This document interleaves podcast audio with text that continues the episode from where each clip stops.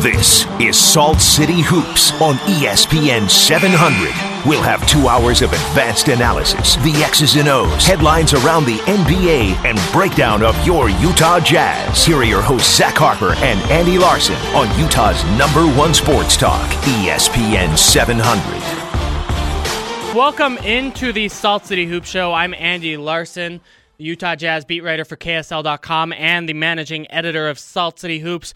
You're into the Salt City Hoops Show here on ESPN 700. Today I've got JP Chunga joining me. He's the producer for the Gunther and Hackett Show. Ben Anderson is out today. Zach Harper died several months ago. No, that's not quite true. Zach Harper just moved Rip. to LA. Uh, but we've got a great show for you guys today, uh, punctuated by some big news in Jazzland about the Jazz potentially uh, in discussions for, I shouldn't say potentially, they are in discussions for Nikola Mirotic, the Chicago Bulls forward. So we're going to break that down for you throughout the show, talk about what's going on, why that would be a, a smart or dumb move for the Jazz, and how they could get it done. We'll also talk about other trades in the NBA, uh, or trade possibilities in the NBA and for the Utah Jazz. Can the Jazz move Derek Favors, Thabo Sefolosha, Alec Burks, and any of the number of uh, expiring or uh, otherwise, um, I guess, available guys for the Utah Jazz? Uh, and then finally, we also want to take your questions, read your tweets, take your calls on air. Please tweet us if you have any questions or want to chime in on anything we talk about today. Tweet me at Andy B. Larson is my Twitter handle. Or JP, what's your Twitter handle? At JP underscore Chunga. That makes a lot of sense, I gotta say. I keep it simple for people. Uh, so tweet us if you have any questions. We'll read and answer your questions on air or read your comment on air if you disagree or agree with us. We'll take that too. Or you can call us 877 353 0700. Uh, should we get into it? Yeah, let's, Let's get do into it. it. So let, let's start from the beginning on this thing. Um, this all kind of started as a actual trade rumor yesterday when Adrian Wojnarowski reported uh, that the Bulls are still planning to trade for Nik- Nikola Mirotic. Uh, Mirotic has been intrigued with the Utah Jazz, whose coach Quinn Snyder has a reputation for maximizing offensive talent. So, first of all, Woj reports that Mirotic is interested in the Utah Jazz, not the other way around. Then that report set off a whole bunch of a flurry of reporting and confirmation from reporters from both Utah and Chicago. Uh, 1280's Spence Checketts said Mirotic to the Jazz is real. It's a real possibility. They're talking. The Chicago Tribune's K.C. Johnson said that the Bulls have made clear to multiple teams that they have talked to regarding Mirotic that they're looking for a first round pick with no long term contracts attached. So again, the Bulls are looking for a first round pick with no contracts attached. Keep that in mind as we uh, go throughout the show, talk about what the Jazz could do in order to acquire Mirotic. Detroit Pistons and Portland Trailblazers are also allegedly interested in Mirotic, according to the New York Times' Mark Stein. Uh, both of those teams, you know, if there is a real bidding war for Mirotic, meaning that there is, uh, again, that kind of competition, and the Jazz would have to give up more, something, you know, approximating Mirotic's value in order to acquire the the power forward. And then uh, today, Vinny Goodwill uh, from Chicago says so far the market for Mirotic has been described as tepid, according to a league source. The Jazz have engaged in discussions with the Bulls, as multiple sources have said, uh, including, by the way, Tony Jones of the Salt Lake Tribune and our ESPN 700 NBA insider. Uh, but to this point, the Bulls don't want to take on Alec Burks' $11.5 million contract for next year without the Jazz attaching a draft pick. The Jazz could atta- offer that first round draft pick, but they don't want to because they're on the outside of the playoff picture and don't want to give out, out a lottery pick. So far, so good, JP? Yes, that that is the rundown of it. Here's the thing. That's a ton of, of knowledge about a, a trade rumor, right? Like we we have five different reporters citing multiple different sources, and we know what the Bulls want. We know what the Jazz are willing or unwilling to give up. Uh, we know a lot about this deal, actually. Well, and it's obvious that the Bulls want this deal to be done because they have a locker room problem. Yeah, This guy fought with Bobby Portis on their team. They can't it's clear that they have to get rid of one, and the one that they've chosen to get rid of is Nikola Mirotic. Right. Bobby Portis, a lot younger, under contract, uh, still on his rookie deal. Um, and honestly, Nikola Mirotic wants out. You know, by by all accounts, he has asked the Chicago Bulls for a trade, and the Bulls do want to make that trade, even though By the way, Mirotic has been stellar in his first 17 games. And that's the question that I have. We sort of discussed it when I when you got in here Yeah. to the studio. What Mirotic are you going to get? Are you going to get the one that's putting up career best numbers right now, or are you going to get the one that was underperforming last year? Which one are you going to get, and is it worth it for the Jazz because that's where we are? The Jazz to get him and and to apply for his services. Uh, so I'll I'll lead with that question with you. Do you want Mirotic at what you're getting right now, which is career best numbers? Yeah, no, that's a real question. So, uh, first of all, let's talk about those career best numbers. He's averaging 17.4 points a game, seven rebounds a game, an assist and a half. He's shooting 48% from the field, 46.5% from three. That's certainly going to go down. You know, just n- nearly no one shoots 46.5% for a whole season. Um, so I, I think it's fair to say that's the best season of his career if he keeps it up. Again, it's only been 17 games. Really, the best season of his career before this year was his sophomore season when he scored 12 points a game, shot 39% from three, 40% from the field, rebounded, and, and passed the ball pretty similarly to what he's done this year. So, um, you know, this is a new high for what Mirotic has been. And really, that kind of makes sense given his larger role without Jimmy Butler on the team. And obviously, the usage is going to go up, and and the numbers are going to tick up. Uh, the asking price being high and being too high for the Jazz if you're going to go a- after him. Mm-hmm. Uh, what what can you be willing to give up? Sure. because you're not going to have this miracle sports radio a deal that you're going to get where they take on a bad contract and you're just going to get the player that you want the bell the ball Right. you have to look at this realistically to see that they want your first round pick and are you willing to part ways with that Yeah, and, and, and that's a real question. And, and second of all, I guess what Mirotic do you think you're getting? Are you getting this year's Mirotic? Are you getting sophomore Mirotic? Or are you getting his first and third years, which uh, he was a bad shooter from the field and, and kind of gave some inconsistent effort on, I think, really both ends during those years? And and that's a real question. I, I, I think uh, you kind of have to say if you're making this trade, in my mind, if you're Dennis Lindsay, you have to make a trade for the kind of middle of the road Mirotic. And while you're excited that the 17 games have shown a higher level of potential, you can't look at him as you're acquiring a 17 point a game scorer. You're looking at it as you're acquiring a good fit at the power forward position next to Rudy Gobert. and this is obviously a hint that you're not going to have Derek Favors anymore Sure, but uh, can we l- briefly talking about Derek Favors? He's not coming back next year. Yes. I mean we've talked about this on the show before. A, he's a free agent, uh, so you know it, he has the opportunity to leave. Even in a good free agent market, which I think this is a relatively good one where there isn't a lot of interest in centers, Derek Favors is going to be interested in leaving the Utah Jazz so he can get more of the kind of center opportunities that he's had while Rudy Gobert is out. The truth of the matter is that the Jazz have has have given hundred million dollars to Rudy Gobert over the next four years, and that means Derek Favors is a backup center. You know, we've seen he he's just is a center. Uh, we've seen him play well while Rudy Gobert is out, but he's going to be looking for that opportunity on a team where he can get that opportunity, and that's not the Utah Jazz. and I I feel for him that Right. that he has to go the rest of the season on a team that obviously lame duck year. On, on the plus side, you know, he is playing that role right now due Yeah. to Rudy's injury, and maybe you know once Rudy comes back, that's the time where you you pull a trigger on anything you may have lined up. Um, you know, that's still probably a couple of weeks away, but that's you know uh, that that would be a logical time if you were to be able to acquire Mirotic, who by the way can't be traded until January fifteenth. What is that? A week from today? A week from yesterday. Uh, so that's you know a, a good possibility for the Jazz. Um, the other question I had about Mirotic that I kind of I watched I've watched a lot of Mirotic video yesterday and today kind of since this was released and I kind of wondered I my big questions were is he going to fit in Quinn Snyder's system Okay. um, where which is obviously really predicated on ball movement um, and, and, and spacing the floor and, and kind of doing all the right things offensively to get a small advantage turning into a big advantage turning into points. And then secondly, is his defense any good or not? Let's start. Uh, first of all, I, I posted a, a video of one of his assists on Twitter earlier where he's he's capable of doing stuff that no Jazz big man is right now, which is getting a rebound, dribbling up the floor, and then finding a, a pass, a 30, 40 foot pass to the opposite corner. There's not a Jazz big man who can do that right now. Mm-hmm. Um, on the other hand, there are times where Mirotic takes stupid shots and is really hesitant and you know is stopping the ball and, and it's kind of if Quinn can convince Mirotic to play the good way all the time, great.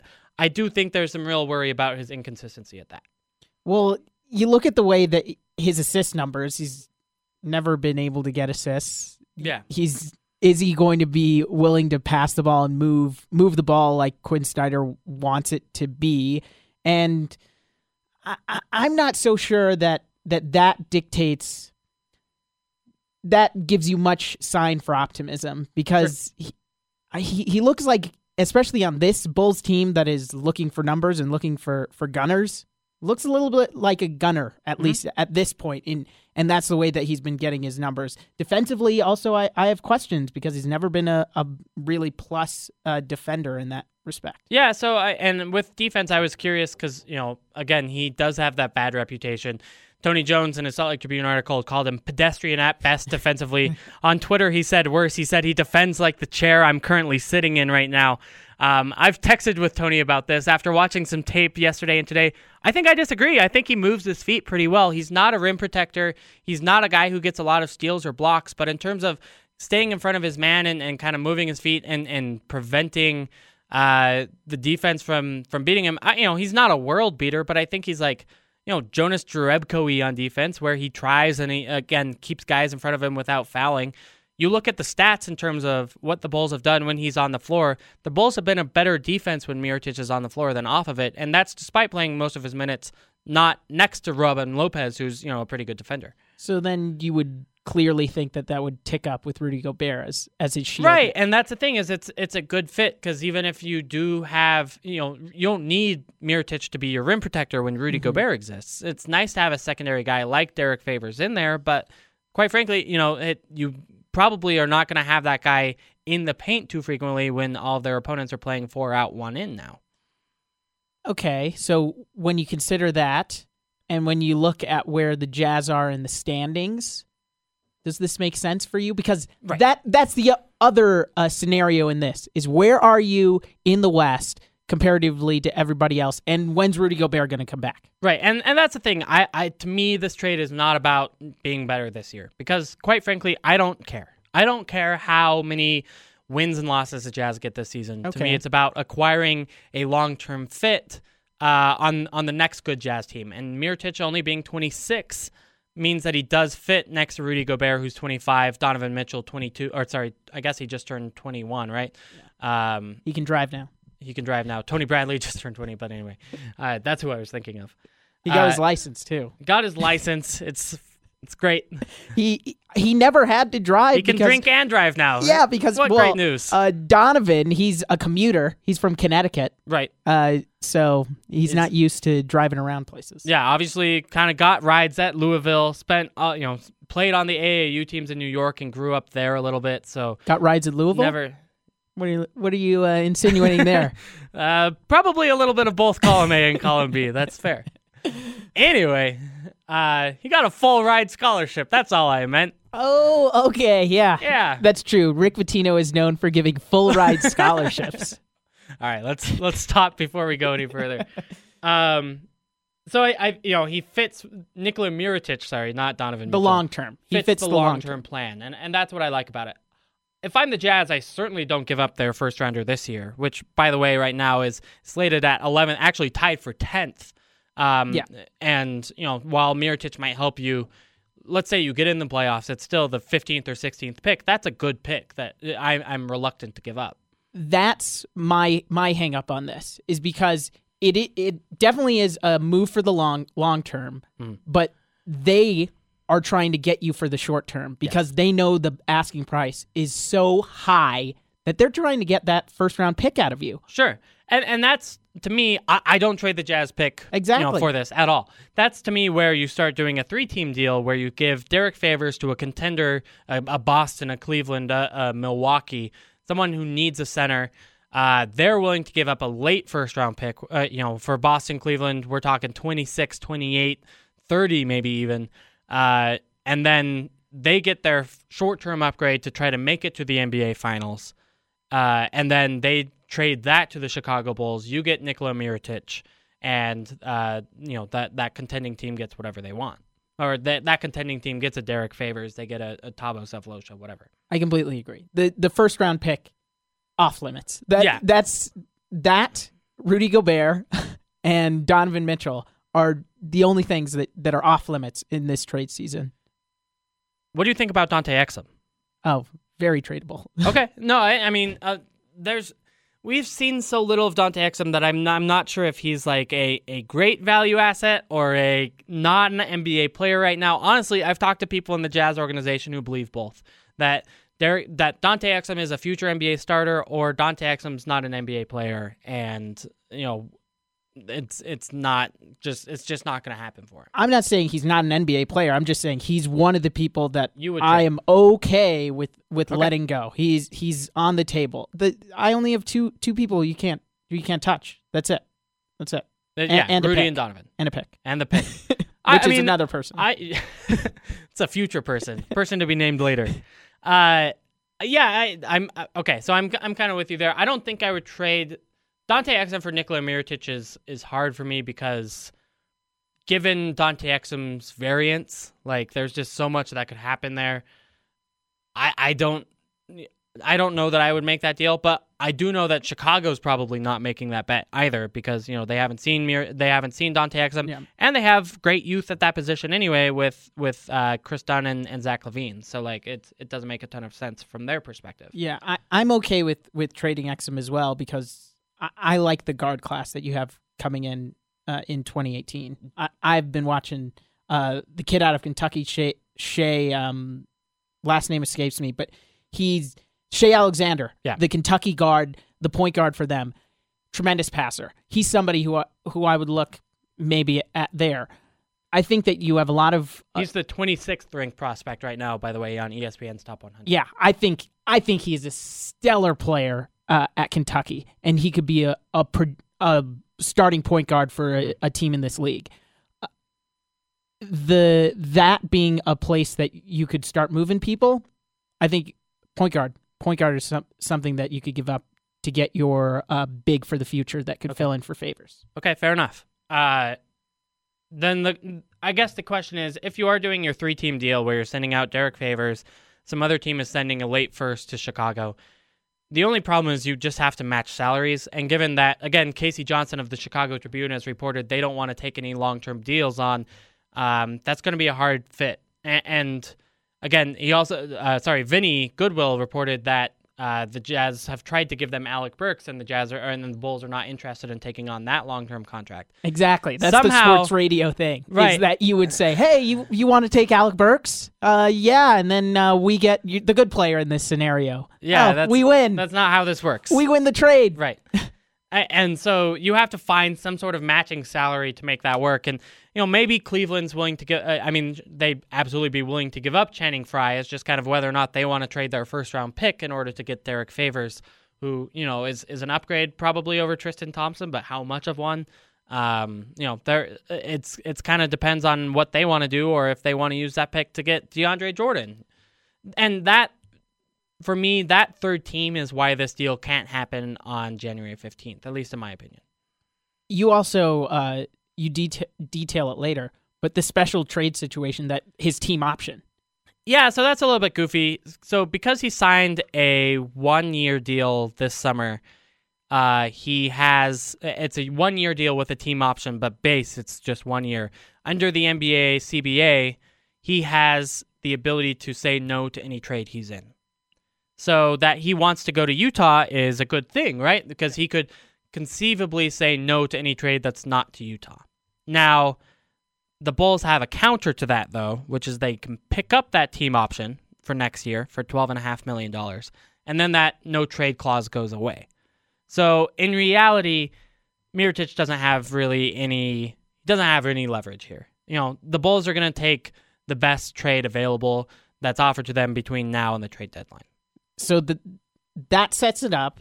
The you're bidding against the Pistons, the Blazers, who are also in the mix, Mhm. and then um, That I mean, that's, that's the it. teams that Yeah. have been reported so far. Yeah. that's it right now.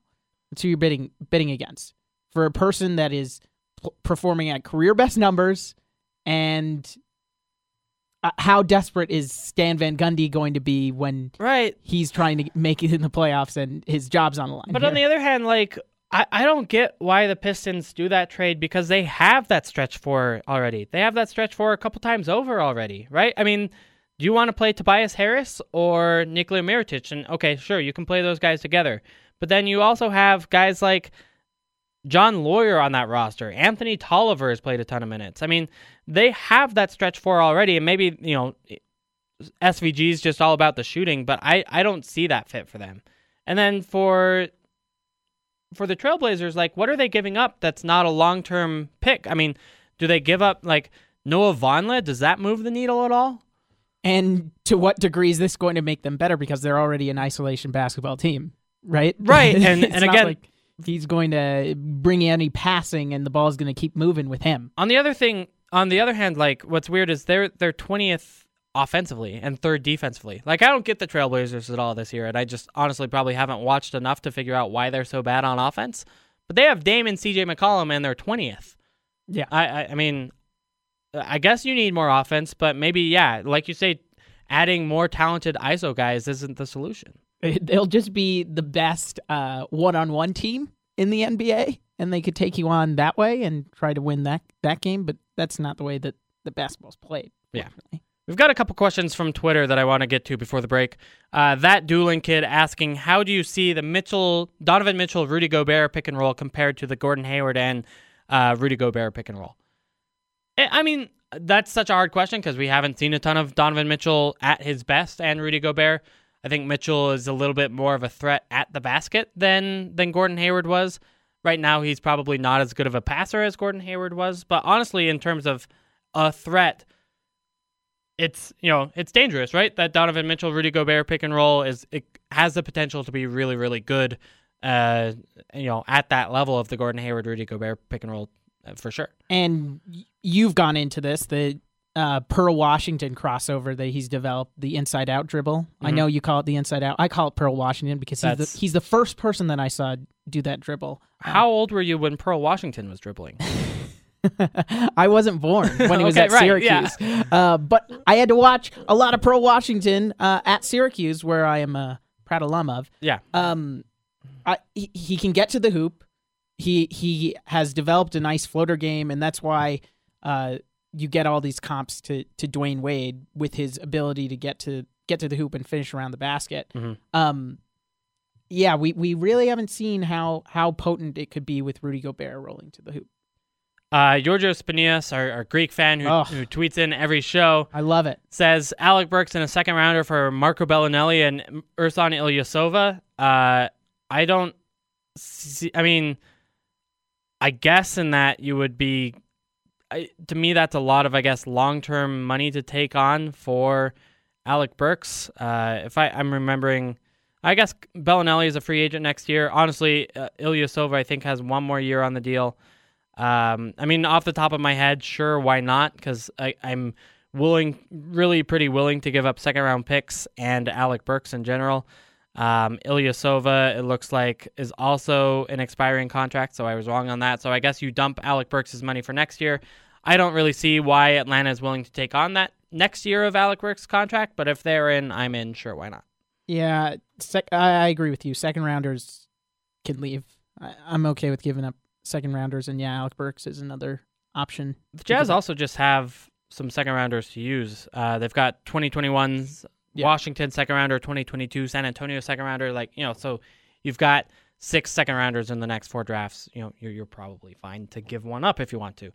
Um, you know, I I I, I don't know. I, I guess maybe you're not smart in giving up a, a second round pick for no long term value, but maybe you can make a move for Belinelli or Ilyasova somehow. You know, honestly, that trade is such a a meh trade to me that it just it just will add zero wins to the Jazz's roster, and it's just so it's it's very blah. It doesn't move the needle for you, Andy. I, and I love like you know piddly little stuff like that, but yeah, in the end, I I don't know.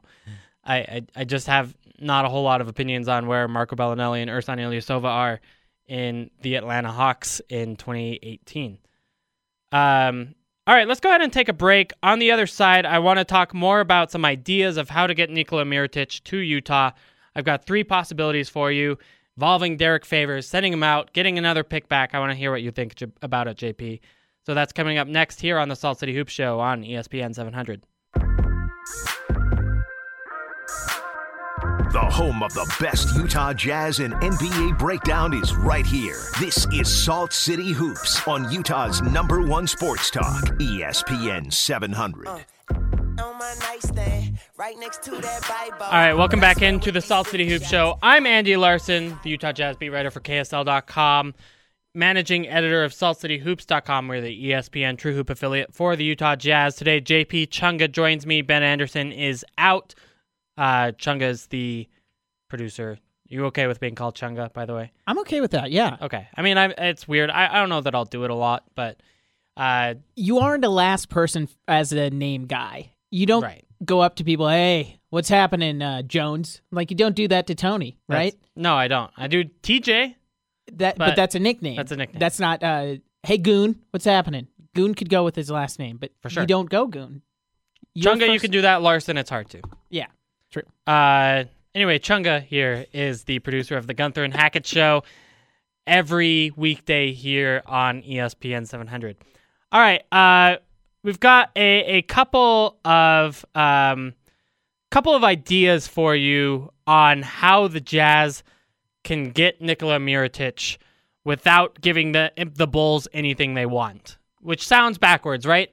But the problem is that the Jazz have all these trade assets that their first round pick is too good, and then they have a whole bunch of very usable, very tradable veterans that the Bulls don't want any part of because they'll either make them better this season and, and then that ruins their tank, and then they'll just leave in free agency and go off and play for a better team. So, what we're looking for is a third team to trade. The Jazz can trade something to that team can trade what the Bulls want, which is a first round pick and no long term contracts, and the Jazz can get Nikola Mirotic.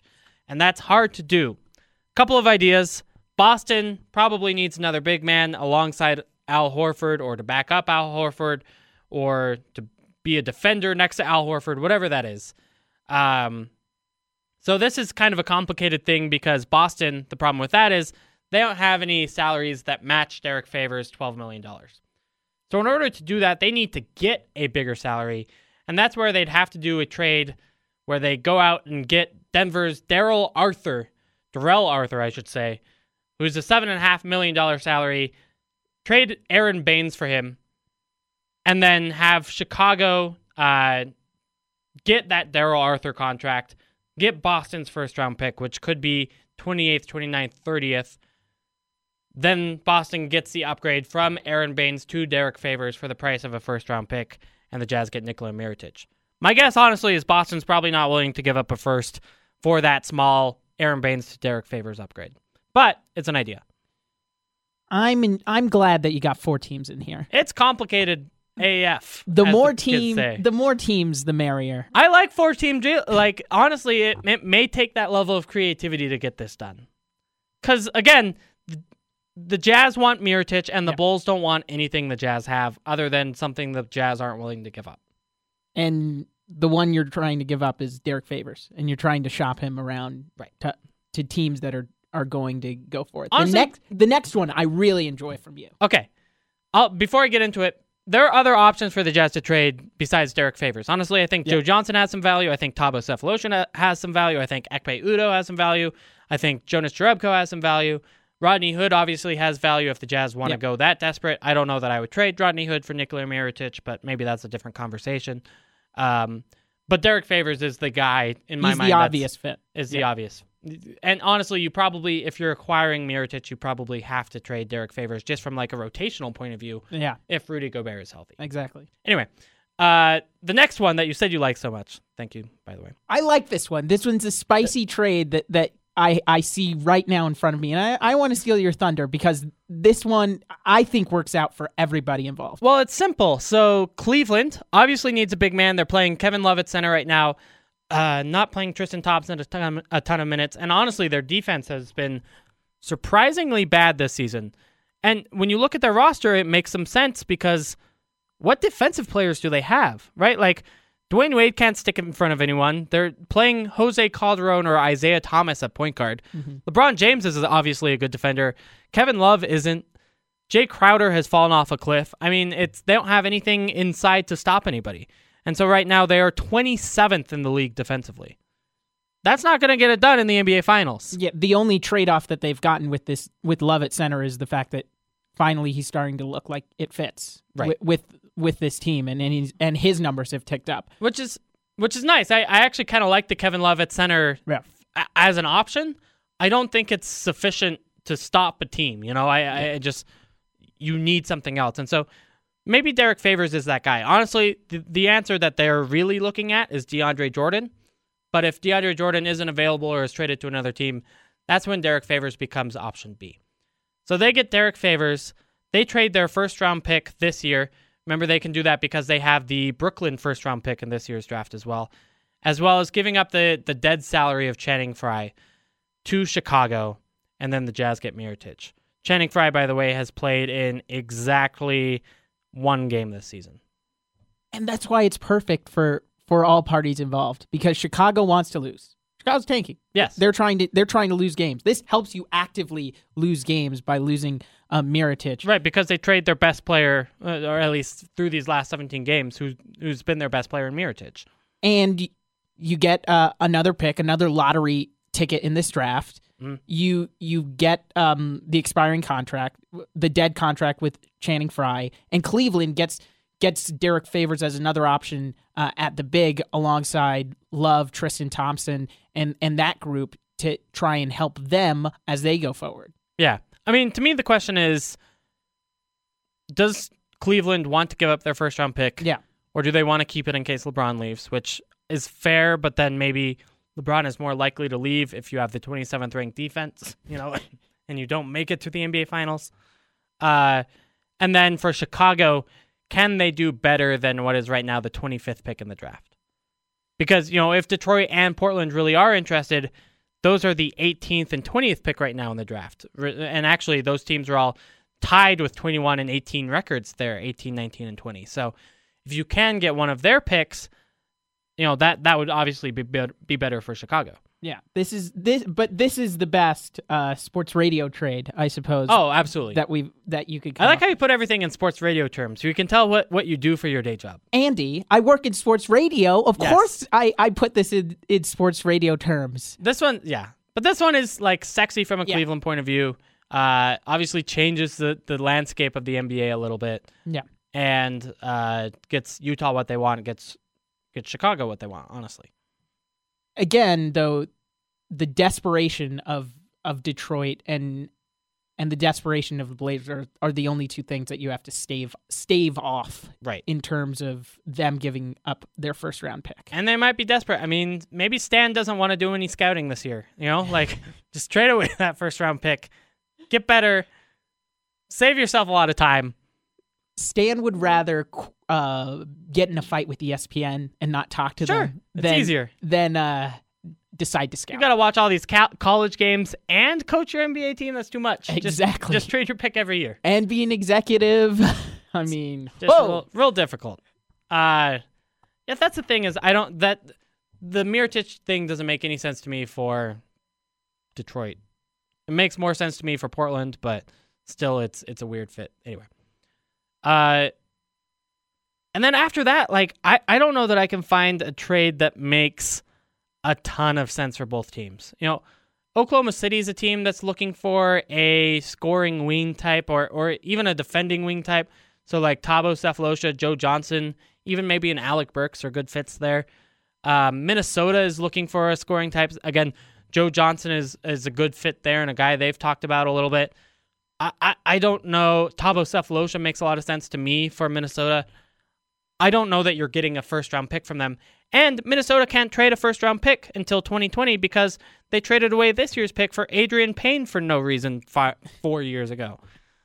Uh, well, uh, well, I mean, the here's the deal. They also got Chicago's pick uh, for that Jimmy Butler trade. So did things end up okay with them? I think uh, they come out even in this situation. What What do you mean in in terms of trading? Didn't they get uh, Chicago uh, Chicago uh, second rounder as well alongside uh, Jimmy Butler? They probably got they got Chicago's pick in last year's draft, but not Oh right, yeah, next yeah, year's right. draft. So right, that's right. they've already used that. Well, I guess they didn't come out even in this situation. I mean, they got Jimmy Butler, but yeah, it's it's not a good. I don't know. That's another weird like GM as coach weird choice, right? Is right? Yeah. what yeah, Thibs did. I mean, sure, you got Jimmy Butler, you've got a more competitive team, everything's great, except now you don't have to scout this year. exactly, exactly. And and this was is the Adreian Payne thing while he was GM though? I might be I might be conflating GMs. I he might have been, but I was I was going on a different uh, yeah, go ahead. different scale here because um, when you have these coach GM situations, a lot of what you get is uh, is the desperation. They say, uh, "I want to get this person. How do how do we make it work?" And they go to their numbers guys and they they crank out something and then they go for it because that that's how they want to deal with this. They don't they don't have this uh, long term uh, mindset that they're trying to go for. They're going right now. I want this guy. I'm going to get him. And if if I have the authority to do it, then I'm going to do that. I I've heard Amin Elhassan explain this uh, like mind and and thinking countless of times with play. with And that's why you know the Suns are where they are yeah whereas you know because they don't have that kind of patience and, Exactly. that, that really does hurt an nba team uh, yeah that, that's an interesting question and, and honestly why minnesota might be interested in a guy like joe johnson who hasn't shown a lot on the defensive end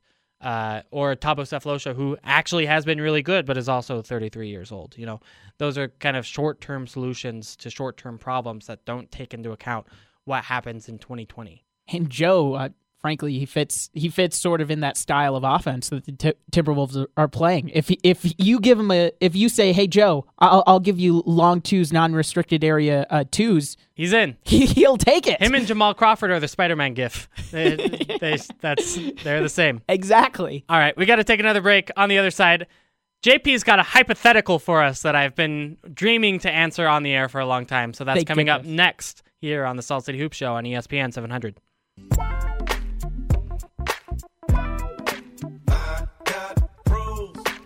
Listening to Salt City Hoops on Utah's number one sports talk, ESPN 700. All right, welcome back into the Salt City Hoops Show. Next segment, we're going to get to your tweets, uh, tweeted at us, your questions tweeted at us, I should say, uh, at Andy B. Larson, if you want to get in on this and get your questions answered by JP and I about the Utah Jazz and the NBA, some of these trade possibilities coming up. Remember, this year the trade deadline is before the All Star break. So this is actually coming up much sooner than you probably realize. In just over a month, the NBA trade season will come to an end. So uh, this is the time to figure out what your roster looks like and what you want to do for it for the end of the season and for next year to come. So we'll be talking about that throughout the show. Again, tweet us at Andy B. Larson, or if you'd like, you can also call into the show 877 353 0700. JP Chunga joins me. He's the producer of Gunther and Hackett. And uh, on this segment, you know, I, I come in and I sub for Gunther and Hackett sometimes. Obviously, I come in for the Salt City Hoop Show every week. Uh, and so JP always comes to me with one of these hypotheticals about the NBA. Uh, and so finally, since he was he's co-hosting, being so kind today, I, I thought we'd we'd discuss it a little bit on air. So let's do let's do number one here, JP. Well, I love when uh, you and Ben are in here because you got Yeah. the basketball mind going, and I want to see, I want to work different parts of your brain because you've got the front front part of the brain working on uh, hypothetical trades, these things.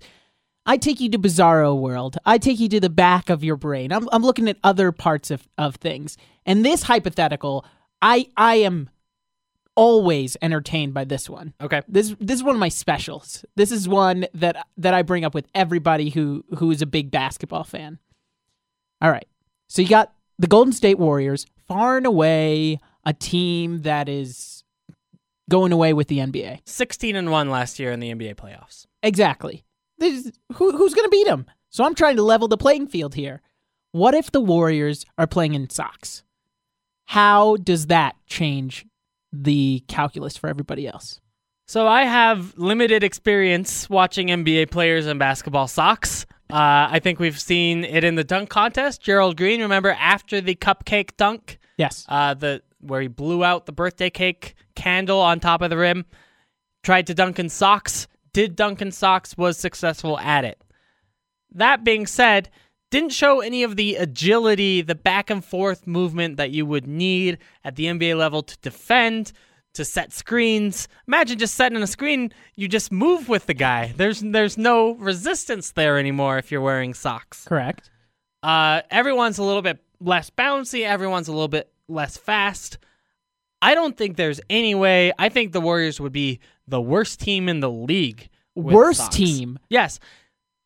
I, The I worst know- team. I don't know if I would go that far with it. Uh, Worst team in the end. Worse than the Hawks Yes. without socks. Because if we're honest for a second, there's not like okay, the Warriors are like one of the greatest, uh, greatest comp- you know compilations of talent Yes. we've ever seen in NBA history. Correct.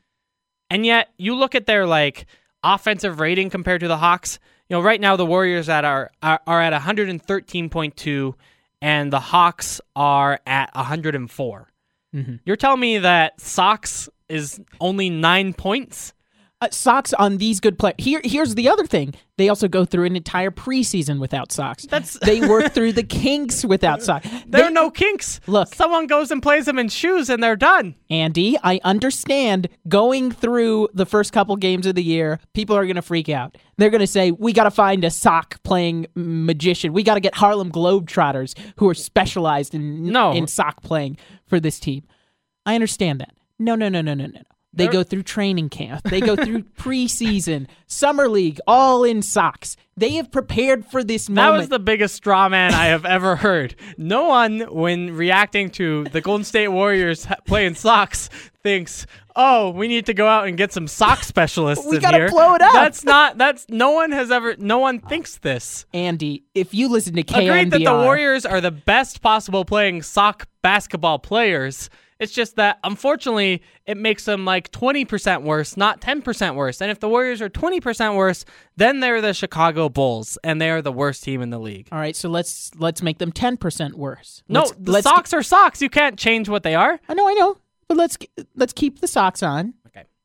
I'll calm down. Give them give them sandals Uh like like the Nike Nike. These are these are crafted by Nike sandals that they they have made specially for this season, this hypothetical season that the Warriors are playing in socks and sandals, so really and like, they're playing basketball. So really they're kind of like shoes, but uh you know, if you get stepped on on the top of your shoe on your foot, it kind of hurts, hurts. more. And I mean, look, Thabo Sefolosha is out there playing in Air Maxes, right? Like Exactly. Air Max 90s. Like these are these are basically sandals. Yes, they're walking around shoes. Yes. and I I think I think with sandals, I think they would be they would be fine. If if they were uh, I I mean, can we put like a little bit of a side on the sandals so No that side. they can uh, uh, uh, No side. that might make them 10% worse too. I mean, there's just a I, I get that you still have Kevin Durant like shooting out there and Steph and the whole thing, but what makes Steph special is that he can run around screens and get open, and if he's doing it in clogs, then like it, it doesn't work as well. See, and I also see as a defensive tactic, people are just willy nilly stepping on on uh, feet all of a sudden. All of a sudden, we've got players that are just stepping Some dirty specialists. play. Yeah, dirty play. It would be complete dirty play, but it's an advantage that you have to take if if you're a normal team trying to beat the Warriors in socks and sandals. Um, all right, I want to get back to real basketball really quick because we've What are you talking got, about? we've got a tweet that I I want to I want to give our readers some respect. Can they uh, they can chime in on this I, I do. I, I do want to hear what people think about this. Reluctantly, uh, no, I, I, I've thought about this a lot because we've we've argued Yeah. this before. Uh, so if you have opinions on the Golden State Warriors and socks, you can you can tweet me, or if you're listening to the show as a podcast later, which by the way you can download the show on iTunes and Stitcher. It's called the Salt City Hoops Show. Uh, so check that out every week. Pete Bush, uh, Busha, I think is how you pronounce it. One of our, our regular listeners asked. So you know how Bobby Portis punched Nikola Mirotic in the face? Yeah. He wants to know what happened in that and why. You know, if it is, if that's what, if Bobby Portis punched Nikola Mirotic in the face, broke his jaw, why are his teammates allegedly taking the side of Bobby Portis? I- what do you think happened? I think about this all the time. Okay, Uh, this is not a hypothetical. This is real. No, I know. Yeah. I, I think about these sort of work dynamics all the time, especially in the NBA. Are you getting punched by Gunther or Hackett? Should we we worry about it? See, but most of the most of our fights aren't about what's I'm going to uh, uh, recklessly speculate right now. Okay. Most of these fights between NBA players, it's over a woman, right? or or money. or money. Yeah, it's over a woman or money.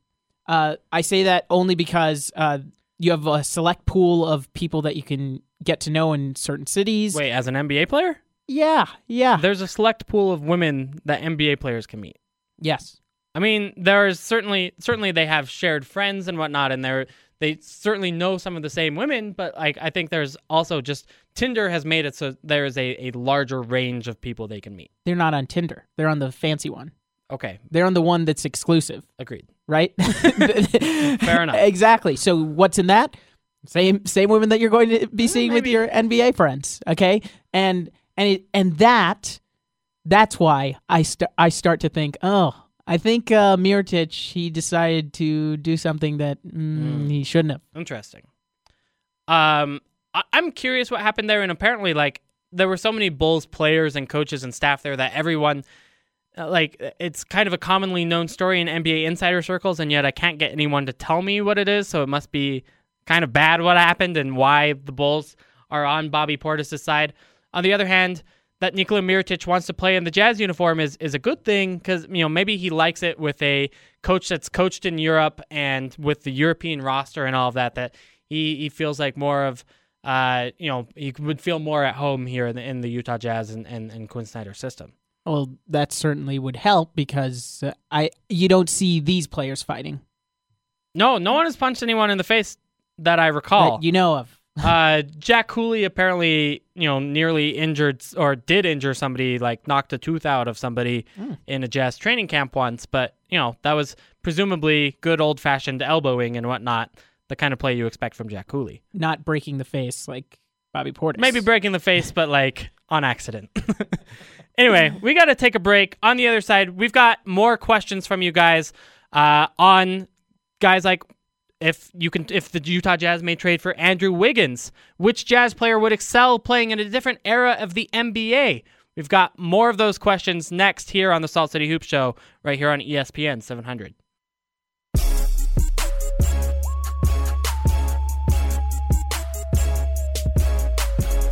Back to the analytics, opinions, and best breakdown of the Utah Jazz and the NBA. This is Salt City Hoops on Utah's number one sports talk, ESPN 700. All right, welcome into the Salt City Hoop Show. I'm Andy Larson, Utah Jazz beat writer for KSL.com, the managing editor of SaltCityHoops.com, which is the ESPN True Hoop affiliate for the Utah Jazz. Talking about the Utah Jazz in the NBA every week here on the Salt City Hoop Show. We've moved to Tuesdays for the next couple of months because there is a Utah men's or women's basketball game every single Thursday for the next two months. So we figured we'd make some room for the show during this important middle part of the NBA season, heading into the trade deadline, the All Star break, and all of that by uh, moving the show to Tuesdays. So you can expect it here for the next couple of weeks, or I guess couple of months. I think it's the next six weeks after this one. Uh, I wanted to do this segment with your Twitter questions. Um, I I got some submissions earlier on today that we could talk about on the show, but if you want to add in some new ones uh, for this segment right now, you certainly can. You can tweet us at Andy B Larson, at JP underscore Chunga over here. JP, did I introduce you? I did not introduce you. You didn't. It's okay. That's that's very harmful, uh, hurtful, I should say. JP Chunga is, is the producer of Gunther and Hackett every weekday here from two to six on ESPN 700, um, and is my co-host today. Ben Anderson is out, uh, so we we called up JP. Is that fair to say? Bring in the righty. Uh, yeah, you're the righty and Ben's the lefty. Yeah. Okay. Uh, anyway, so we'll we'll take your questions on Twitter at Andy B. Larson. You can also call us if you'd like. 877-353-0700 is the number. Reading that to you again one more time 877 353 0700. Call if you have any questions about the Jazz's trade market uh, or anything else about the Utah Jazz or the NBA. All right, let's get to some of these questions. First one came in from All That Amar, uh, guy who's been on Jazz Twitter for a long time, used to run the Jazz's SB Nation website and uh, a site I used to write for, SLC Dunk, says which Jazz player would excel playing in a different era of the NBA? JP, do you have anything? I think one of the easy answers is Joe Johnson. Sure, right? Because he would be perfect in uh, 90s era NBA handshake rules. He's very strong. He could hit the mid range jumper. Um, I could see him excelling there, especially as a as a big body too. Yeah. he he would be good to uh, to offer sort of that stretch to the floor. I know they didn't. It, it's not as if they were gunning threes back in the '90s, but um, he'd be able to stretch the floor that way, and and ISO ball of the '90s, he'd be okay with. I I'd like to see him on one of those Knicks teams. Be perfect alongside uh, Patrick Ewing as as the other big. I like that thought. That's yeah, because you know back in the two big days, that's I, I, I mean, well, first of all, what do you think Joe Johnson is? Is he a big or not big? But uh, regardless of if he plays the three or the four, yeah, I think he, he fits on the Knicks teams. I think he's he's better in that kind of situation. He's uh you know in that kind of slow it down game, he'd be a nice fit. My answer for this is is probably Ricky Rubio, um, because uh, Right. I, I think now because of how many pick and rolls there are and how smart the NBA has gotten with adjustments, it hurts not to have a point guard who can shoot and score at the rim. Or at least one of those two things. And Ricky Rubio can't really do either. He can shoot from mid-range a little bit, but he, you know, again, it's it's not good. So, Ricky Rubio in the 90s or 80s I think would have had a lot more flexibility to do to find guys uh, open on the offensive end. His, I, I believe, his steals would have been a little bit more impactful on the defensive end with uh, less space and, and that sort of thing. I think Ricky Rubio probably would have been a better point guard 10 years ago than he is now. I also want to say Derrick Favors. You know, I, I think Derrick Favors would have been a power forward in, in the bygone era. It's now just definitely a center. Um, and honestly, you know, I think five years ago, Derrick Favors as a power forward made a ton of sense, and, and now it, it pretty much doesn't. I put Derrick Favors alongside George Mikan. I'm unbeatable on those uh, Minneapolis Lakers. Sure, in 1950, like, look, if you put like Rudy Gobert out there, can you imagine kidding, what yeah. like the 1950s like Yeah. everyone thinks? How tall was George Mikan? Um, I'm not sure. I know Bill Russell was 6'10. George Mikan also 6'10 according Okay. to Wikipedia. Yeah, that makes sense. Uh, Rudy Gobert is seven feet tall and has like a nine foot nine standing reach. like they are so befuddled by Rudy Gobert. First of all, that there's like a foreigner in the United States. No, that's it's probably too late for foreigner surprise. But like, yeah.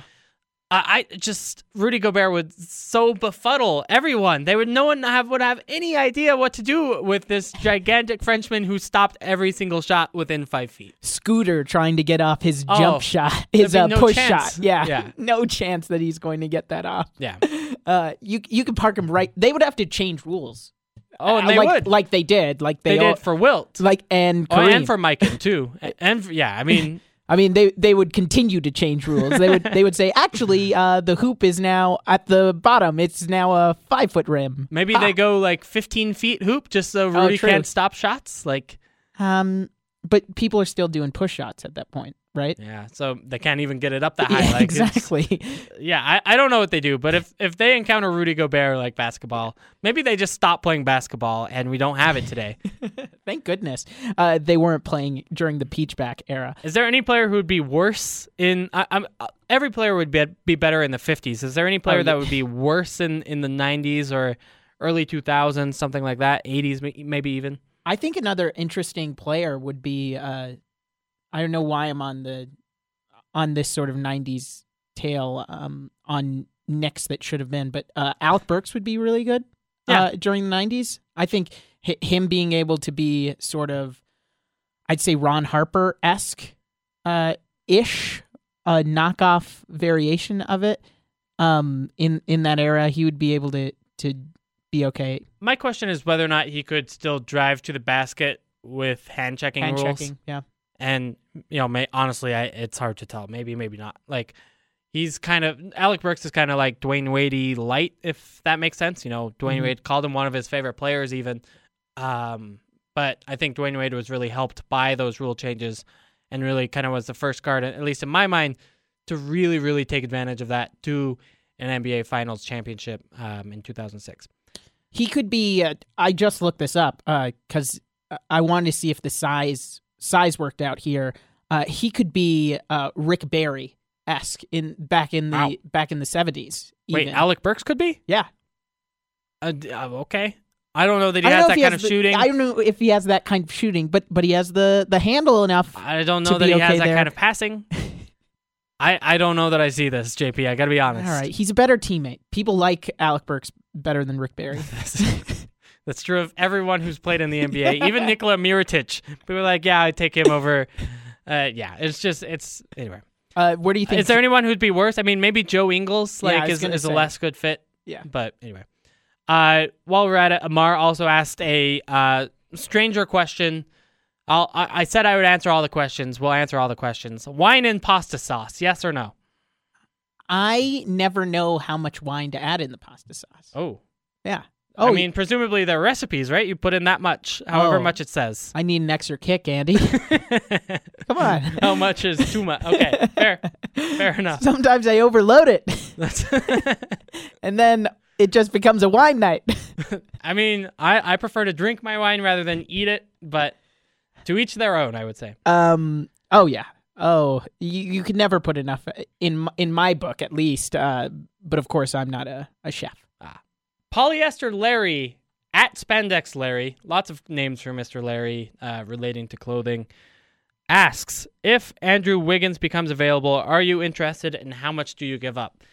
First of all, I, I think the genesis of this rumor is from David Locke's talks uh, about Andrew Wiggins potentially being available um, in this in kind of this idea that they've given the Wolves have given Andrew Wiggins this huge contract, five years, $150 million, uh, that kicks in after this one. And they're finding out that maybe maybe he's not worth it. I mean, he's only scoring 17 points a game. Um, he's been their third scorer. He hasn't added anything to his game in terms of rebounding and assists. He's still not a very good defender, although he's developed somewhat on that end. He's still not great. And in the end, they're looking at paying, again, $150 million for the next five years for a guy who has a 13.4 PER right now. What do I think about acquiring that guy? I mean, Andrew Wiggins is talented, but if the Minnesota Timberwolves are not super excited about paying that, I'm not paying that either. To be quite frank, I, I would rather not have Andrew Wiggins on my team at that price point than have Andrew Wiggins on my team. I don't care who you give up. I mean, I give up Alec Burks, a guy who I think has negative value for that, but I, I you know, I, I, I don't think I do that because then you're you're ruining any free agent possibilities you have between 2019 and 2022. You know, to me, it's just. I, I, I guess I don't believe in Andrew Wiggins as a player or as a prospect enough to make that deal. What say you? My only deal with with it being okay, at least at least right now, even putting aside the price point, is that now you're you're buying low, right? He he had a higher price point, uh, I would say, at least as far as trade value, uh, in other years when he's not being supplanted by Jimmy Butler, basically having the his his usage uh, on the team, and now you can get him at a cheaper price. Uh, I think that's the only way this becomes economical for the Jazz if if they were to go after Andrew Wiggins. As far as a player is concerned, things get a little hairy there because uh, yeah, I'm not so sure if his his work defensively would be within Quinn Snyder's system. Yeah, uh, it's that's kind of what I come down to. I, I don't think he's a smart player. Um, by all accounts, he isn't. I'll say that.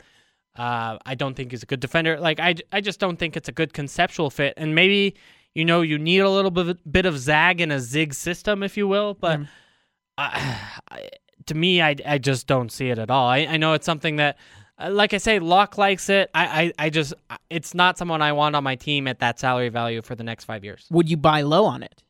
It's buying low now, Yeah, but again, I no, I wouldn't because I honestly don't know that this is low right now. Like it, It, could, go get lower. because you know there's still this idea that he's 23 years old and he could improve. Mhm. But if he doesn't improve, then yikes! Yikes! Andy, Andy yikes, just yikes, made yikes, yikes. Andy just made the worst face imaginable right Uh, now. I- I'm trying to translate this to radio. He like he crossed his lips and made an irk sound that you heard. That's what happened. Uh, He you're not in on it on this at all. No, I, I'm Okay. really not. Like, you know, for all the reasons that Minnesota would want to trade him, I don't want to trade for him. Okay. Fair enough, right? I understand that. Yeah. Again, for me, the the selling point, at least for you, if you're the Jazz, is that if if this comes low, I'm okay with that. Yeah. Um, Schmieg at Schmieg. I don't know. uh, I'll I'll tweet it. I'll I'll read it out just so people can follow it. If you want to follow the great Schmieg, S C H M I E G. Are any teams really interested in Alec Burks, or do we think this was leaked from the Jazz's camp to try to generate interest? I don't think it was leaked from the Jazz's camp to try to generate interest, and here's why. The part where Alec Burks was mentioned in these articles was the Jazz are trying to trade Alec Burks to the Bulls, and the Bulls want a first round pick for it. Like that's that's not a thing that you say to drum up interest in Alec Burks. What you could say is, uh, you know, and and maybe in the Woj article, Alec Burks was mentioned as a team, as a guy teams might be interested in, but. I, I, I think it's there. The way that Woj wrote it, he said that the teams might be interested in the availability of Alec Burks. And then he put him in a, a category with DeMarre Carroll, who last offseason was given away for a first round pick. That is to say, that the Nets got a first round pick in addition to taking on DeMarre Carroll's salary. I think Alec Burks continues to have negative trade value. I think he did last summer. I think he's very similar to DeMarre Carroll in that you probably don't want a guy who's as inefficient as that um, to be. You probably don't want to pay him $11 million next year. I read it the same way in that Woj article is the fact that he's being mentioned alongside other people um, as if this doesn't work out, maybe we could go here as Right. as a C option, as as not somebody who people are going after actively, but if they end up with him, it's a low price, and and they could end up with him, and they'd be fine with that. And again, in Vinny Goodwill's article, he's a Chicago Bulls beat writer. He said uh, the Bulls don't want to take on Alec Burks' 11.5 million for 2018-19 without the Jazz atta- attaching a draft pick. So again, that to me reads as negative value. Uh, I I just don't think you know. I, I think teams might be interested in Alec Burks if they earn a pick out of it. Sure. And I think maybe even the Oklahoma City Thunder might be interested in Alec Burks if they can dump an equivalent amount of salary onto that. So if you trade Burks uh, for Kyle Singler and uh, oh, who's who's the other guy that's got time left? Uh, is it Cole Aldrich? I uh, or Alex Abrines, I should say. Um, you know, one of those guys who has also has money left on his deal for next year. Maybe you do it, but that's just a one for one kind of trade where you're trading a bad contract for another bad contract. Um, Schmieg also asked another random question, which I know JP, your this is your specialty. I'm all in. Does Zest soap really make one zestfully clean? And are you really clean unless you're zestfully clean? This is not an advertisement, by the way. I don't go for things these soaps that say, "Oh, extra zest, extra," uh, like the ones with the little beads. Do- Yeah, do you buy that soap? Uh, I I tried it once and like got some beads all over me, and I I wasn't a huge fan of that actually, to be honest. Like I could see that it was different than typical soaps, Yeah. but I didn't see how that was an improvement over my my usual soaping strategy. Yeah, I think those soaps bunk. The the little beads bunk. I think adds nothing. It's Don't they just- also like pollute the environment? I, I read an article on, you know, BuzzFeed or whatever about how all these little beads going down the sink, now all these little microbeads are in the ocean and fish think they're food and then they eat a microbead and then it's all over for Mr. Fishy. exactly when you have Nemo going down the same pipes as uh, your little beads? Things are not going to end up for Nemo. Never going to be found. So we're out on beads. I'm And I- neutral on zest soap. well, I feel the same way about Zest. That's that's why I Oh. brought up the beads. Okay. I think Zest soap bunk. Also bunk. Th- what's what's zest's difference? Is that it's extra zesty? What does that even mean? I think it's it's just another branding opportunity for these Sure. people trying to get you to buy something that you don't need. You don't need beads, and people are trying to force it on you. You don't need zest. You're fine. Okay. Go with the regular soap. Everyone, you're fine. That's Use the regular bath wash. You're good. These are questions tweeted at us. By the way, we're not just talking about zest and beads for no reason. I was bringing this up with Gunther and Hackett this afternoon, so I don't know what you're talking about. At Andy B Larson at JP underscore Chunga if you want to ask us a question on the show. Rizzo Kizzo asks if you had to guess which jazz player would be most likely to punch Mirotic in the face, who would it be? This is a great question. Joe Ingles. You think Joe Ingles is going to punch someone in the face? Joe Ingles. I've never a- known Joe Ingles to be honestly that caring of a person. And like everything Joe Ingles does on the court has a a air of ironic detachment about it. Like he laughs at Terrence Ferguson as he comes down the floor. He laughs at Chris Paul for flopping. Like everything he does is with the knowledge that yes, I'm playing in an NBA game and yes, this doesn't even matter to me, but I'm still gonna talk to you and, and trash talk and, and hit a three in your face because I am a weird balding Australian man. I think you get the weird balding Australian man and Mirotic in the same room. Mirotic starts going after uh, Joe Ingles. And how many times has Joe I- Ingles been gone after? Because in many of these situations, I'm not sure that it, he's he's going uh, he's going above the the weight. No, the I, weight I class. agree, but I, I don't think Joe Ingles responds with a punch in that situation. Okay. I think Joe Ingles just laughs it off and gets maybe gets punched. I don't know that he punches. That's fair. That's fair. Okay, then who else? So, who else is somebody? Rudy that Gobert, famously boxer, also kind of a competitive guy. Maybe I could see, you know, Mirotic and Gobert fighting in practice over a loose ball. Somehow something goes bad and there's there's an incident. Also, there's kind of the the French Spain tie there, right? Where Rudy Gobert plays for France, Mirotic for Spain. They don't like each other. This I like. There might be something there, right? Uh, maybe AB. Uh, Jonas Jerebko actually gets in a ton of fights, uh, or or ton of skirmishes, I should say, Mhm. um, in in his time with the Boston Celtics and the Detroit Pistons. We haven't seen it so much this year, so maybe him.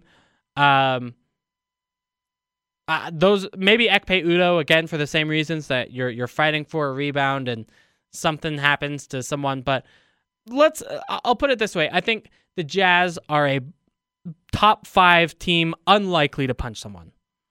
I was just for my own purposes. I was looking if uh, Royce O'Neale would be a candidate, but then I saw he's from a small, small town in Texas called K- Killeen. Killeen's not small. Killeen has like three hundred thousand people. That's They have an airport that I almost flew in when uh, the Atlanta air- airport power outage happened. I'm seeing a hundred thousand.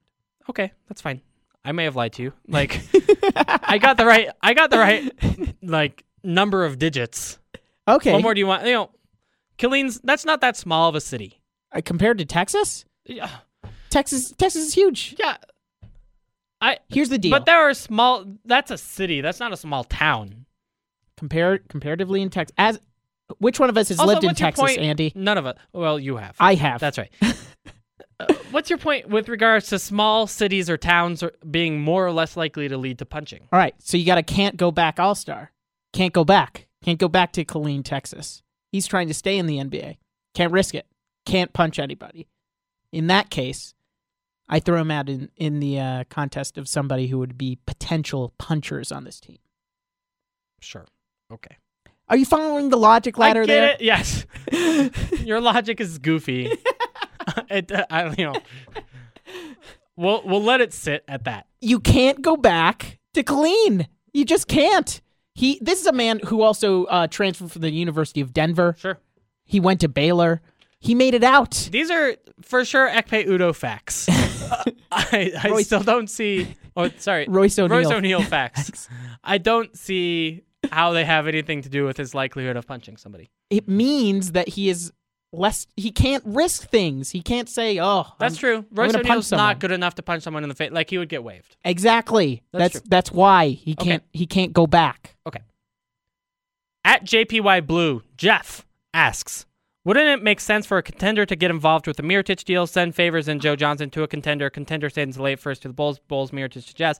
Actually, yes, that's what we've been talking about all show long.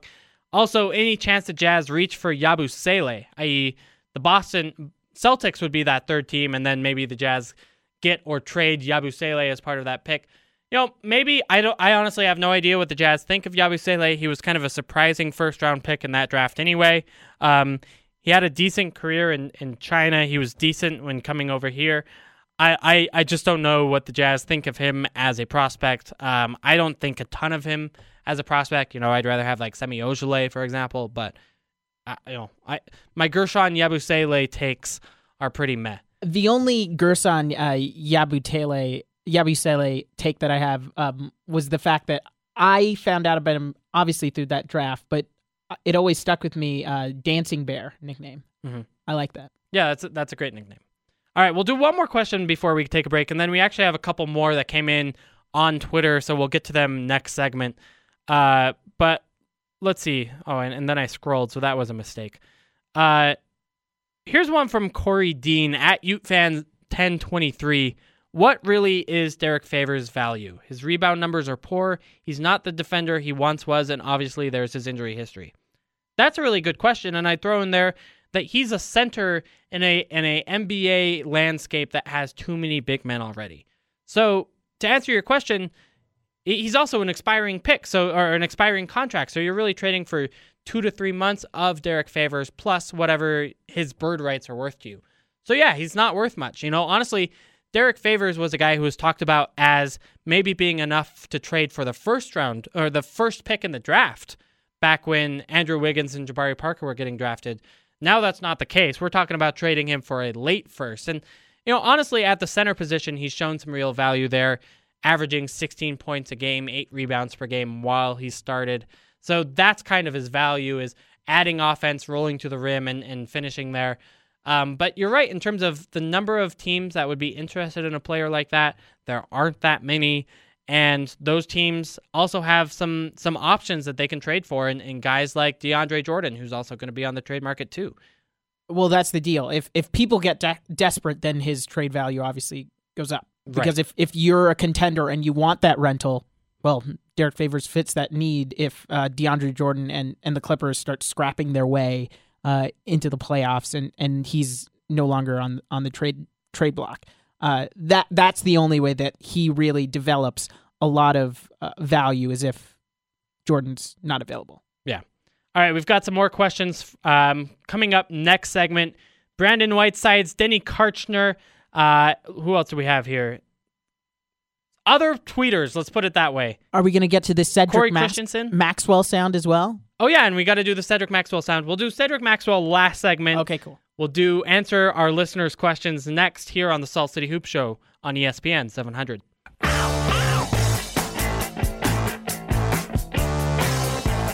You're listening to Salt City Hoops on Utah's number one sports talk, ESPN 700.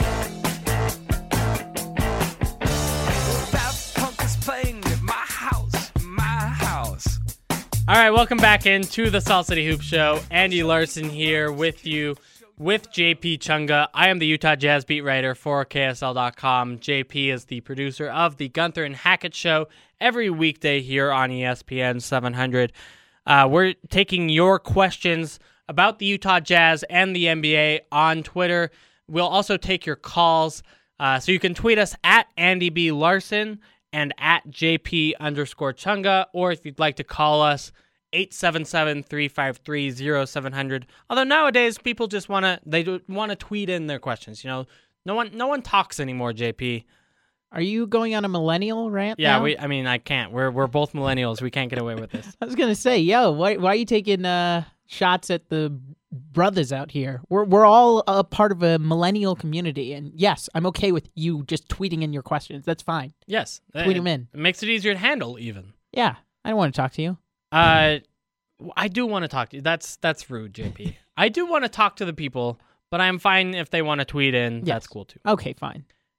Corey Christensen at Corey C04 asks, should the Jazz have any interest in Andrew Bogut? Why? Yeah, th- they should not. Why would they do that? Eh, Honestly, like, uh, Ekpe Udoh is better You by two or three notches. yeah. Um, there's no reason you would want Andrew Bogut on this team. You have Favors. You have Gobert. He's um, I guess he's Australian, so that's kind of fun. Like, It would just be a nice trio. have as many Australians as possible on your roster. To me, it doesn't make any sense. Yeah, I, I don't think that that has anywhere on the Jazz. Uh, we answered Corey Dean's question. What really is Derrick Favors' value? Um, it's it's pretty iffy to be honest. You know whether the Jazz can get a first for him is is a real question. Uh, why does Joe Ingles lead the Jazz in minutes? JP, You're the plugged in one. I I would imagine because he's so versatile in the lineups that he can play with. That I mean, he's the prototypical Quin Yeah, Snyder look, player. there's that, and honestly, like he, you could make a case that he is their best and most reliable wing player this year. Um, obviously, there's a there's a shooting. Excuse me. There's a 43% shooting from three.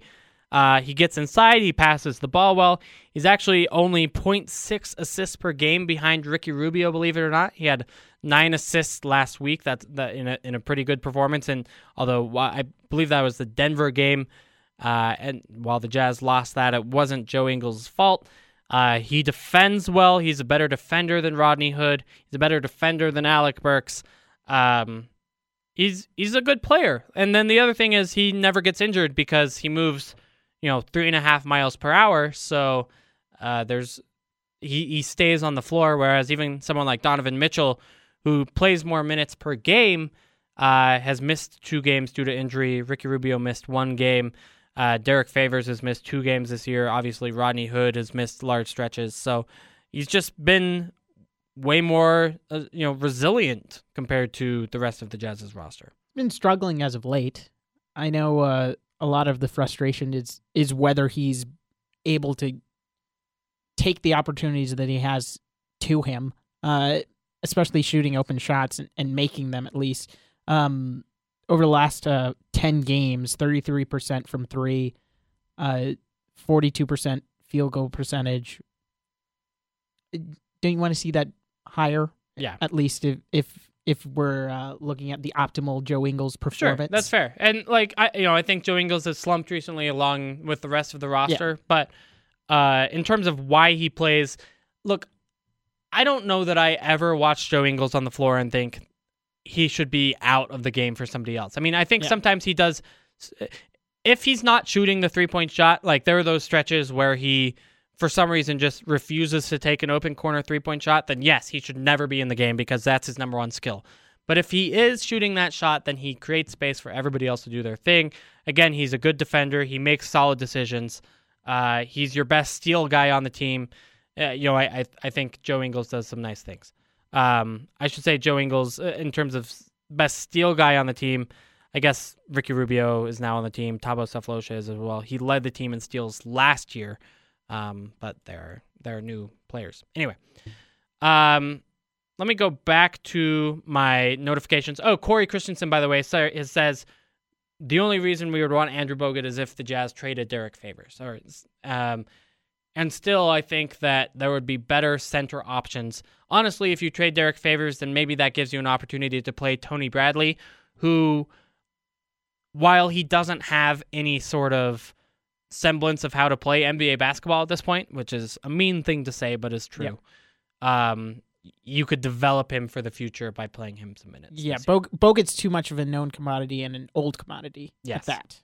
Uh, there's also some weird like political beliefs or anything uh, in, in there too. But anyway, Brandon Whiteside says he would take Thabo over Joe Ingles. That's fine. That's you know honestly, if that's that's honestly an opinion to have that I I, I can't really argue with because Thabo and Joe Ingles do different things. Joe Ingles is a great shooter. Thabo is a pretty iffy shooter.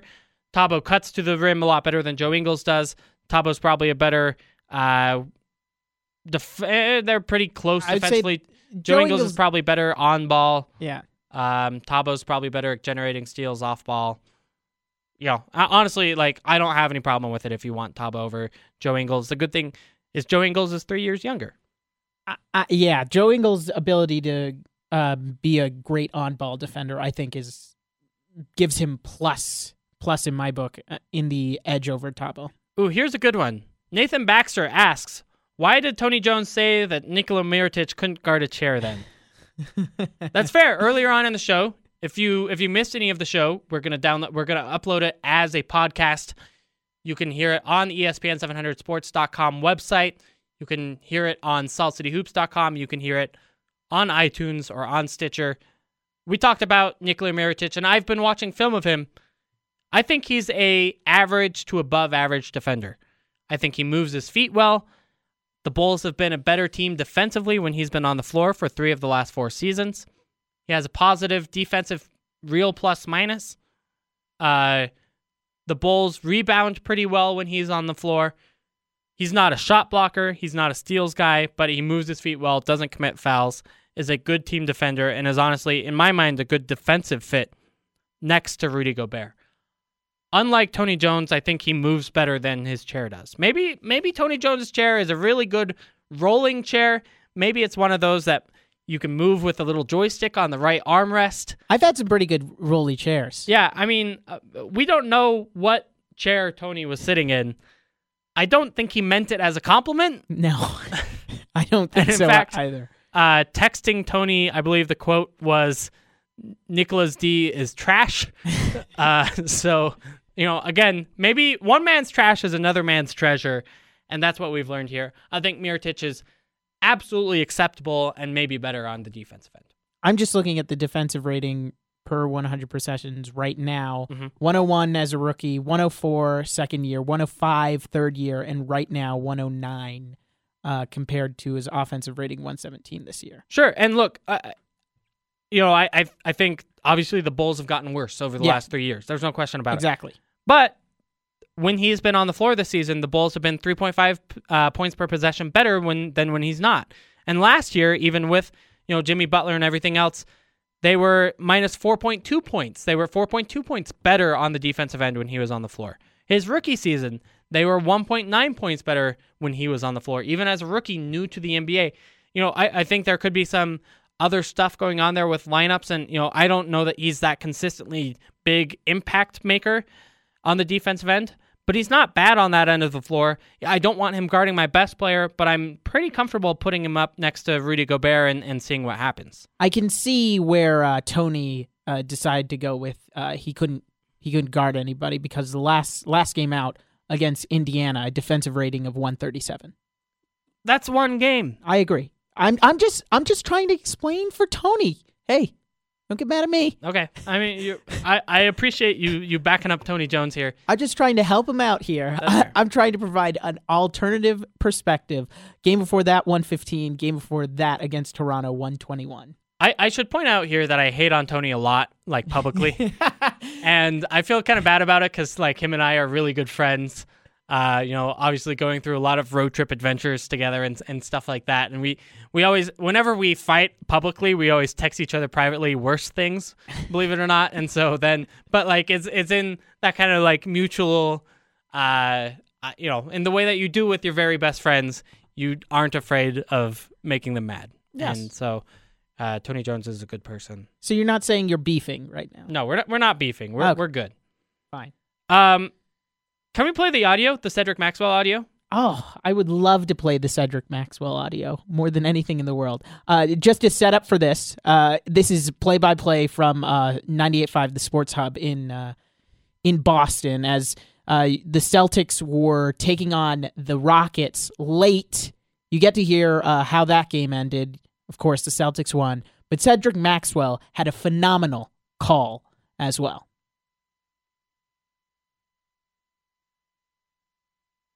Now, no timeouts. Celtics down one. They have never led. Rozier on the inbound. Bounce pass. Horford catches. Five seconds to go. Horford bulls his way in, forces it up and in. The Celtics have the lead. No timeouts for Houston.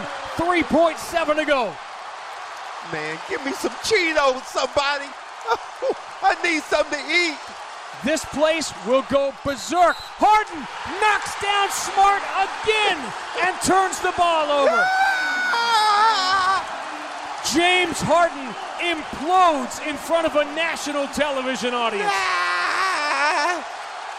Take that with your beard. Ah! Ah! That doesn't make any sense whatsoever. Have you ever been that excited for anything? yes, but Oh, okay. I will, uh, I'll, you know, send you out of games. I might have sounded like that afterwards. Really? Uh, I don't know that I would have. I. It just the screaming came at such weird times. Like he he, he started to scream, stopped, and then went again with like the almost Muppet sounding, with his tongue out, like whatever noise that was we heard at the end of that. But uh, again, I want to go to the the play before that where he said after after the Al Horford layup, uh, something about Cheetos. He wanted Yeah. he wanted anything to eat that you know he would take some Cheetos right now. You you know the call better than I do. Um, I think we know what we're referencing here with uh, what he wants with Cheetos. I'm interested why Cedric Maxwell's go-to uh, food after that is Cheetos. George Costanza went with a sandwich. Cedric Maxwell Maxwell apparently enjoys Cheetos. Maybe I I- mean and then also point 3 like I get people around the league dislike James Harden. Uh, he's sometimes difficult to watch especially when he's drying fouls and it can feel oh so sweet when that foul drying tendency goes against him. But that was that was vindictive from from the former player. Uh, on the call with him, Sean Grande. Who's I- good. I, I want to give I want to give him you know his shine because he played the perfect straight man in this situation. he didn't react to it. No, it. he did his job. Yeah, he just played it straight. Gave you the play-by-play. Told you what happened when Marcus Smart uh, was fouled by by James Harden, and that the fact that the Celtics won before a national TV audience. Cornbread Maxwell on the other end going crazy, absolutely losing his mind, going into another planet. The national TV audience thing to me is interesting too, because it's not like the Celtics are rarely on national TV. True, yeah. Right? They've got like what twenty national TV games this year. That's that's true. Yeah. Like it's, you know, for I, I feel like that would be a big deal for a Jazz fan, right? When the Jazz are on national TV three to five times a year. Against the Knicks coming up. Sure. For the Celtics, this is not a, a special thing whatsoever. I don't know. It's weird to me. I suppose, but consider where the Rockets were at that point. Okay. They had won how many straight? Uh, this was after they lost their streak, but um, Fair. the Rockets were a top team in the West. You're you're at home. Is before. I mean, Cedric Maxwell feels even emboldened by the Boston crowd. Uh, and if you watch any of the Boston uh, calls, at least on Comcast Sportsnet, uh, Tom Haberstroh describes them as uh, Infowars for Celtics fans. Uh, they could go homerific on these broadcast calls. It's fair enough. All right, we got to take one more break, our last break of the show. Uh, we we've got one more tweet to get to. We've got a JP hypothetical special coming up. We've got. Uh, I want to wrap up the Nikola Mirotic talks, kind of just wrap up what we talked about earlier on in the show, and talk about the schedule for the Jazz in the weeks ahead. That's coming up next here on the Salt City Hoop Show on ESPN 700. Back to the analytics, opinions, and best breakdown of the Utah Jazz and the NBA. This is Salt City Hoops on Utah's number one sports talk, ESPN 700. Ah, yes, Iggy Azalea, affiliated with Golden State Warrior Nick Young. So there's a basketball tie and a reason we're playing fancy. Anyway, You don't like uh, fancy? fancy's fine. You never got into it. No, I'm not. Yeah, I'm not so Okay. fancy. All right, that's okay. You already knew. I'm sorry. We'll stop. We'll stop fancy punning right here, right now. Uh, JP is that was amazing. That was really good. I enjoyed that. I didn't expect it from you at that at that moment. So congratulations. You really caught me on that one. Um, yeah. Wow. Keep it up. Uh, can't keep it up for too much longer because we only have a few minutes left in the show. Um, I, I want to read this Brandon Whiteside tweet really quick because it's something I hear from non-basketball junkies a lot, uh, and I, I think it's time to refute it. Basically, um, Brandon says, "Isn't this small ball three-point jacking teams a fade? Copying them would not seem to be this wise unless you had better shooters than Steph Curry and Klay Thompson." I get that, you know if you're going to try to be the Golden State Warriors, you have to have better players than the Warriors, and no one has Steph Curry, uh, Klay Thompson, and Kevin Durant. But what the Jazz are doing and what teams in the NBA are doing is not copying the Golden State Warriors. They're A, trying to keep up with the Golden State Warriors uh, in the simple reality that three is greater than two. And B, they're trying to take advantage of whatever advantages they can get over the Golden State Warriors. Um, and in the Jazz's case, that's basically Rudy Gobert, right? And having that level of rim protection so that you can play better perimeter defense uh, and kind of stop both twos, the the good twos anyway, the layups, the dunks, and stop the three point shot at the perimeter by playing good defense there. And then there are some other things you can do on the edges, like you know, when when the Cleveland Cavaliers won their championship in 2015, the big thing they did really well was offensive rebound and give themselves second chances. And then of course you've got LeBron James, who's one of the best players of all time. I, I don't think the Jazz are going to be competing on that level anytime soon.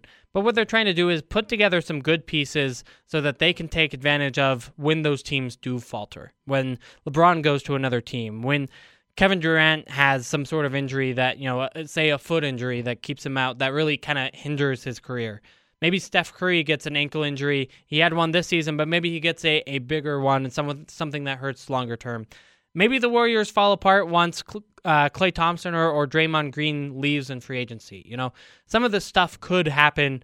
And while the Jazz will need to get lucky and the rest of the NBA will need to get lucky in order to make it happen, they quite frankly don't have a chance to do it in any other way. Well, and additionally, on the simple math, three being greater than two, you also have to look at the players that being are being produced. You're not going to have a bunch of back to the basket post players that are being produced by college basketball. Right. It's just That's- not the that's a- reality right That's a now. good point. And even if you did have those players, then what? You've got, let's say you've got Al Jefferson. You know, uh, Al Jefferson doesn't scare the Warriors whatsoever. Yeah. so, uh, you know, Jahlil Okafor isn't playing in the NBA. Yeah. You know, like, uh, uh, okay, he is in the NBA. That's harsh. But you know what I mean? Like, he's worth nothing because he's, you know, that skill set just doesn't really matter anymore. Look at just what you have with the Miami Heat, the team that the Jazz last played. Hassan's not playing in crunch time minutes as of late. Right. There's a reason for that because he can't shoot free throws, and and when you you hack a Hassan, it's not going to go well, and can't shoot the and deep Kelly ball. Olynyk actually turns out to be a pretty good player. Exactly. So that's how they make up for the the inefficiencies in other areas when you're trying to catch up to the Warriors. Uh, earlier on in the show, we talked about the Nikola Mirotic trade. Obviously, that's been rumored since yesterday. Adrian Wojnarowski uh, had this report that Mirotic, uh, the Bulls are still planning to trade him, and Mirotic has been in trade with the Utah Jazz. Then other reporters later confirmed that the Jazz and the Chicago Bulls are talking about a deal for Mirotic. We looked at all the different ways that could happen and broke down Nikola Mirotic's game. Again, you can listen to that as a podcast later on today on the ESPN 700 Sports website on saltcityhoops.com. You can also subscribe to the show as a podcast on iTunes and Stitcher, but make sure you check that out if you missed it. But while we're answering the big questions of basketball, like why three is greater than two, I want to answer one of your questions, JP, a basketball hypothetical. Oh, I've got a good one for you because you were intrigued by this one because I think it's a good one for this time of year when people are turning to college basketball. Hmm? Take the worst college basketball team right now. Any team. Let's go with Prairie View A&M. Just Okay. a, a random team name because I don't know if if they're any good. Yeah. Let's put LeBron James on Prairie View A&M. How far are they going in the tournament? Are they winning the entire thing? It's so hard. I, I think they definitely make it to the tournament. Yes. Oh, Yeah. I think that's without a I doubt. I don't think that's with exactly. You look at like Davidson with Steph Curry, right? Or I mean, you you have a great great player on that level, and I think you're making it to the tournament. That being said, a lot of a lot of uh, bad coaches in college basketball have ruined uh, greater talents than uh, Sure, and than Steph Curry. truth be told, I don't know how good the Prairie View A and M uh, coach is, but I also suspect that he's not as for- forceful as a personality as LeBron James. And so, whereas you may be able to stifle a a Markelle Fultz or a Ben Simmons and pre- prevent them from getting to the title game, LeBron James is just a lot better, and he's going to run that team. Okay, so given that. I think LeBron James makes some pretty good basketball decisions in terms of what uh, style of play should be run and how to win at the college level. And he has the tools in order to do so. What I don't know is if he can beat five guys committed to stop him and nobody else, if those five guys are also NBA players themselves. You know, if he runs into Arizona and, and DeAndre Ayton and some good defenders and, and Rawle Alkins and, and, you know, guys like that, does he still dominate the game in a way that you know you get to the final four and you win the final four He's clearly facing a triangle and two. yes That is without a doubt a triangle two or a box and one, whatever you got. Uh, probably a box and one when you get to Elite Eight on, because I would imagine uh, Calipari or somebody at that you that might just level. go triangle and two. Yeah, uh, yeah, who who, are you leaving open for Prairie View and A and M? You know, who cares? yeah, I'm not leaving Scooter open. Right. I got I've got to lock it down. No, of course not. You're going to leave it You open. leave Scooter open. Yeah, you leave Scooter open. Um, the thing is, did they go hack hack a LeBron and just say put him at the line? Let's let's try and drag this out. Let's make this a Big East game. I I mean, maybe that's the answer, but then you know, then LeBron hits seventy percent of free throws, and then you're just True. done anyway. Like I, you know, I, I really think that that's at least a Final Four team, if not better. Anyway, that's our show for today. We answered a couple uh, hardcore basketball hypotheticals for you. That one and the Golden State Warriors in socks, uh, the Nikola Mirotic trade stuff, and a whole lot more. We answered all of your Twitter questions as well. As you heard, check us out as a podcast on iTunes, Stitcher, or SaltCityHoops.com. But for now, it's Andy Larsen and JP Chunga signing out of the Salt City Hoops Show here on ESPN 700.